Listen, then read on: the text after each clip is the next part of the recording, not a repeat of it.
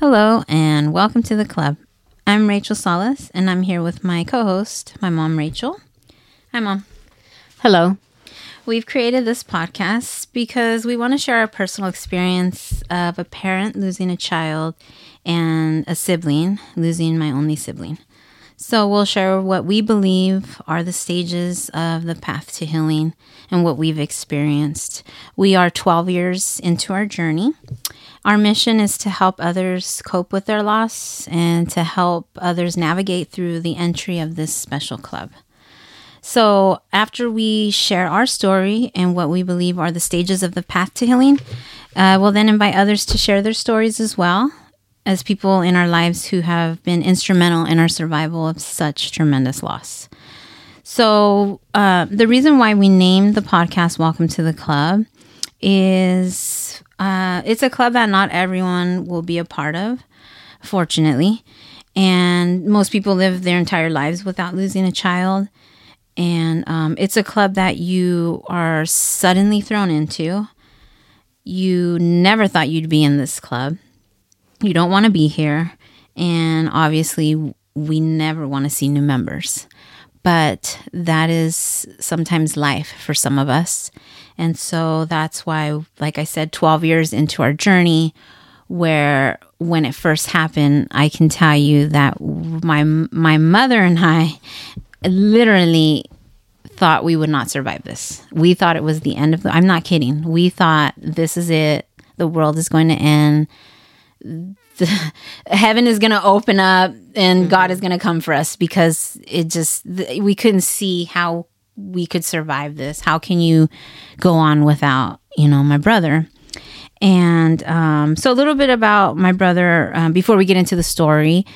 Uh, his name is Rudy Solis, and um, I was gonna say was, but his name is Rudy Solis, and he died in a car accident July 27th, 2011. He was coming home from work and he fell asleep.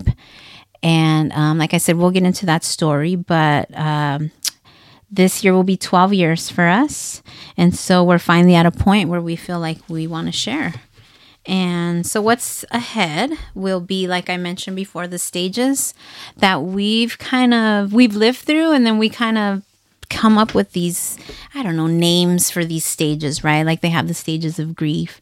This to us is uh, they are the stages of the path to healing. So you'll never fully be healed uh, we'll talk about that again more, but to get on that path is the most important part of the journey so that you don't say stay, excuse me, stay stuck in that dark place.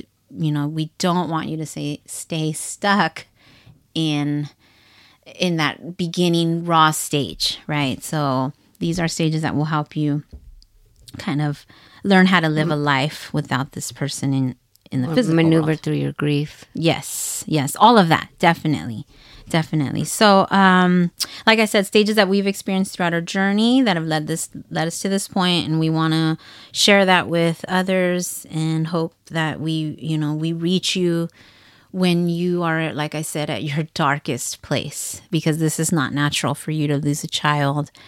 And um, what I want to touch on is, you know, the I feel like it's also not kind of emphasize the the sibling loss, right? Cuz I think it's, you know, it's huge when you lose a sibling, someone that you grew up with in your household, whether it's your only sibling or you have other siblings, it's just it's not it's not natural to uh, you know, like at a, at a young age we were I feel like we were just beginning our lives. Um, you know, our adult lives and then he was taken. So we'll go through that not just parents but also siblings you know what it feels the changing the dynamic of the family and all of those points so um, we want to give you tools that will help you like my mom said um, kind of navigate through this uh, horrible club um, it's horrible in the sense that you know you don't want to be here but because you're here um, you know we want to help you so we want to embrace you. You're we want alone. you to know you're not alone. You are not alone. And I know that it seems like today it will be like this forever. And it can, but we're here to help you so that it doesn't. It Exactly. doesn't. I don't want you to stay here in this dark place forever.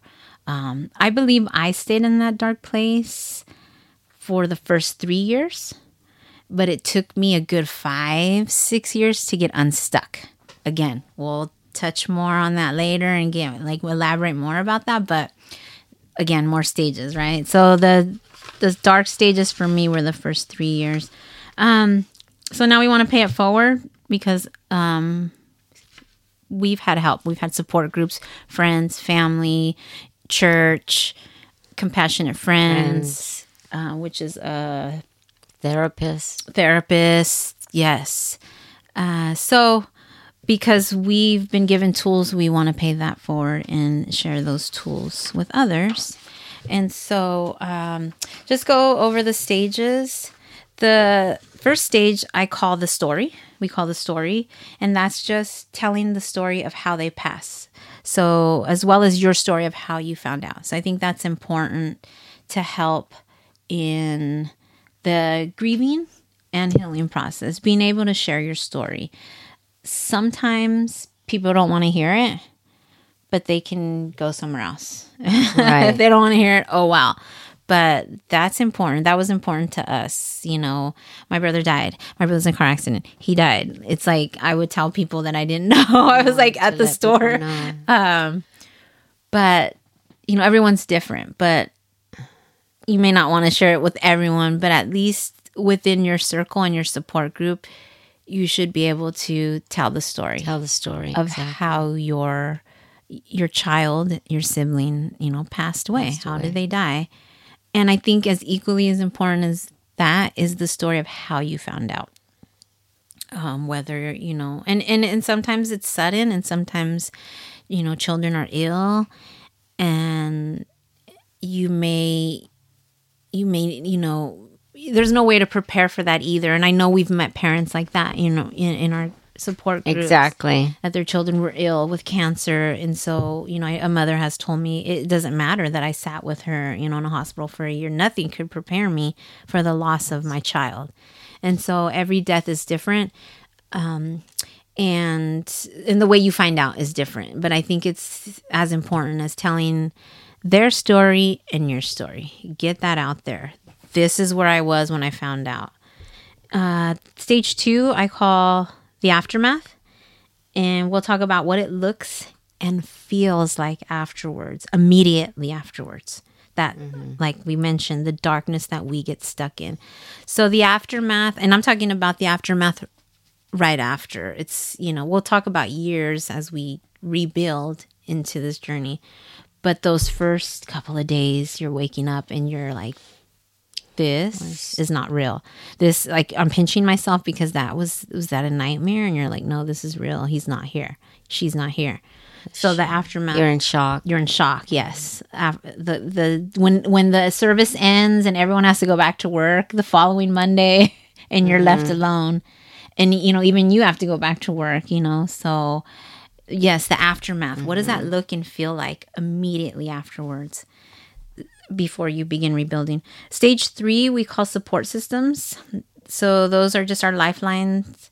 And um, the reason why we survived again friends family church therapy support groups compassionate friends which is a uh, specific support group because we did go to hospice. We, we went to a diff, diff, couple different types of meetings and that's where we found the compassionate friends which is specifically for parents, Parents and the And siblings, and yes. that they did. yes who have lost uh, children and siblings so that's that's very important to put out there compassionate friends so those are our support systems and i will say over and over again these services our friends and our family and the dear lord are the reason why we survived that's Exactly. it. So that's stage three.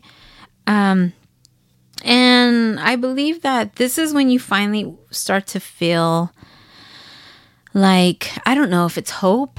You might start to see a little light at the end of the tunnel. You might start to feel like, oh my gosh, like I'm, the world's not going to end. Like, holy moly, I have to We have keep going. keep like, going. unless, yeah, this is, I'm, I'm here. Like, this is our new reality. So that's kind of like where we started feeling like like that, right? Um, we call stage four rebuilding, and that is learning how to live a life without them here in the physical world. You are rebuilding. You are learning that you will never be who you were before this happened. That person has passed away with your child, with your sibling. And you will learn how to rebuild a life that involves them only in spirit.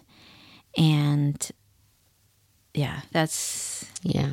yeah, it sounds, it is tough. It sounds tough, but that's the way that, that's what keeps his memory alive, you know, for, for us. That's what, you know, when we did the Dia de los Muertos, al, you know, altar and just like you said, the candlelight vigils, you know, on Christmas. And it's just, yeah, it's, it's learning how to live with them in, you know, The spiritually. world, yeah.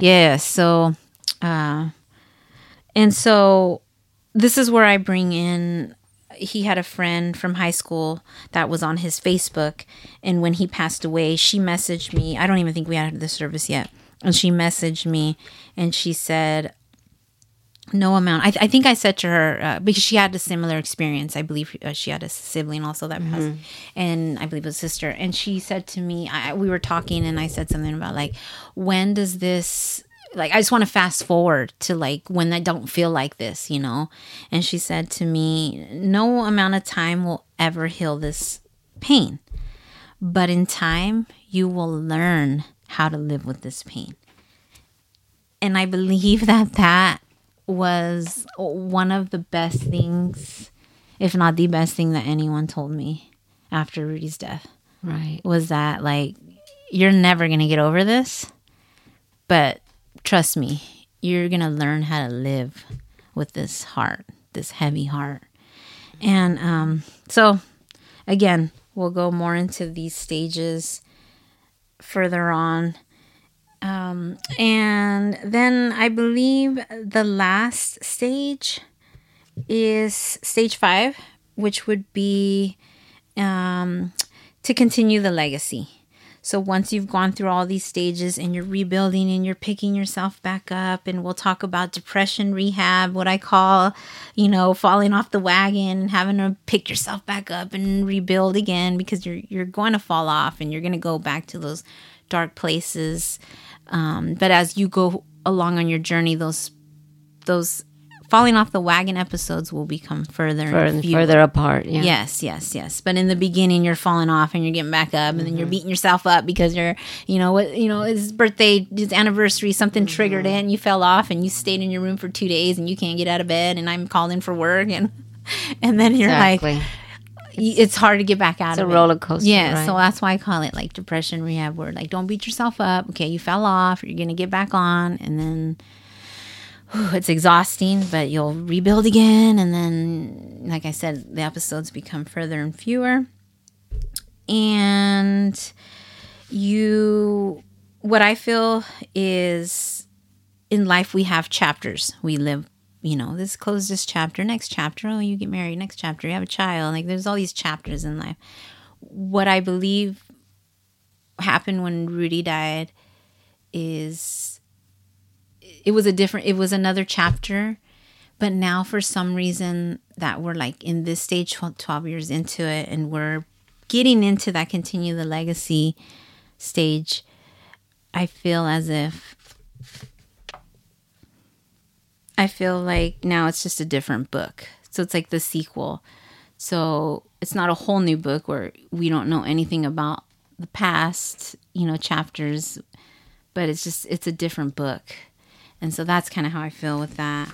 But um so the last thing i want to talk about is how we will end each episode. And we're going to end each episode with what we call music therapy.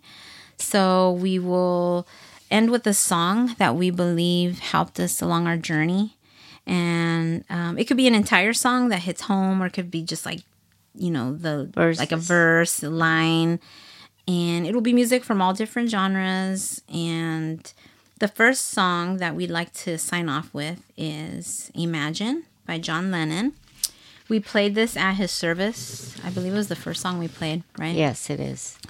And the reason why this one resonated with us is uh, for the lyrics. Uh, Mostly all of the song, you know, hits home for us when it comes to Rudy and who he was and his personality and what he stood for, what he believed in, why so many people, you know, loved Rudy. So um, here we have a verse here that kind of, like I said, hits home to us. Imagine all the people living life in peace. You may say I'm a dreamer, and the world will be as one. Imagine no possessions. I wonder if you can. No need for greed or hunger. So, again, just a little bit about Rudy's personality. He was just someone who he had a big heart. He loved all people. He didn't judge you. He had so many different friends. He cared about the world, the environment, the animals, the trees, the plants. You know, he was just, He would give the shirt off his back. Yes. a person, yeah. Yeah, he just was that kind of person where he just wanted us all to, you know, not worry about, you know, your possessions and your status. And it's more about like, are you helping the lady who can't get across the street with her groceries? Are you helping, you know, maybe she's in front of you, there's a mom in front of you and she can't pay for her groceries and, you know, you pay for, you know, ten dollars. You know, I mean, like I, I know my dad's done that. You know, and so there's just that's the way we were raised. You know, so that's who Rudy was, and so that's why we want to continue his legacy and make sure that he will never be forgotten. And we want to help you do the same. Same. So we hope that you tune in. In our next episode, we will talk about the story, how Rudy passed, and how we found out. And then we'll keep going from there. Thank you so much. We appreciate your listening.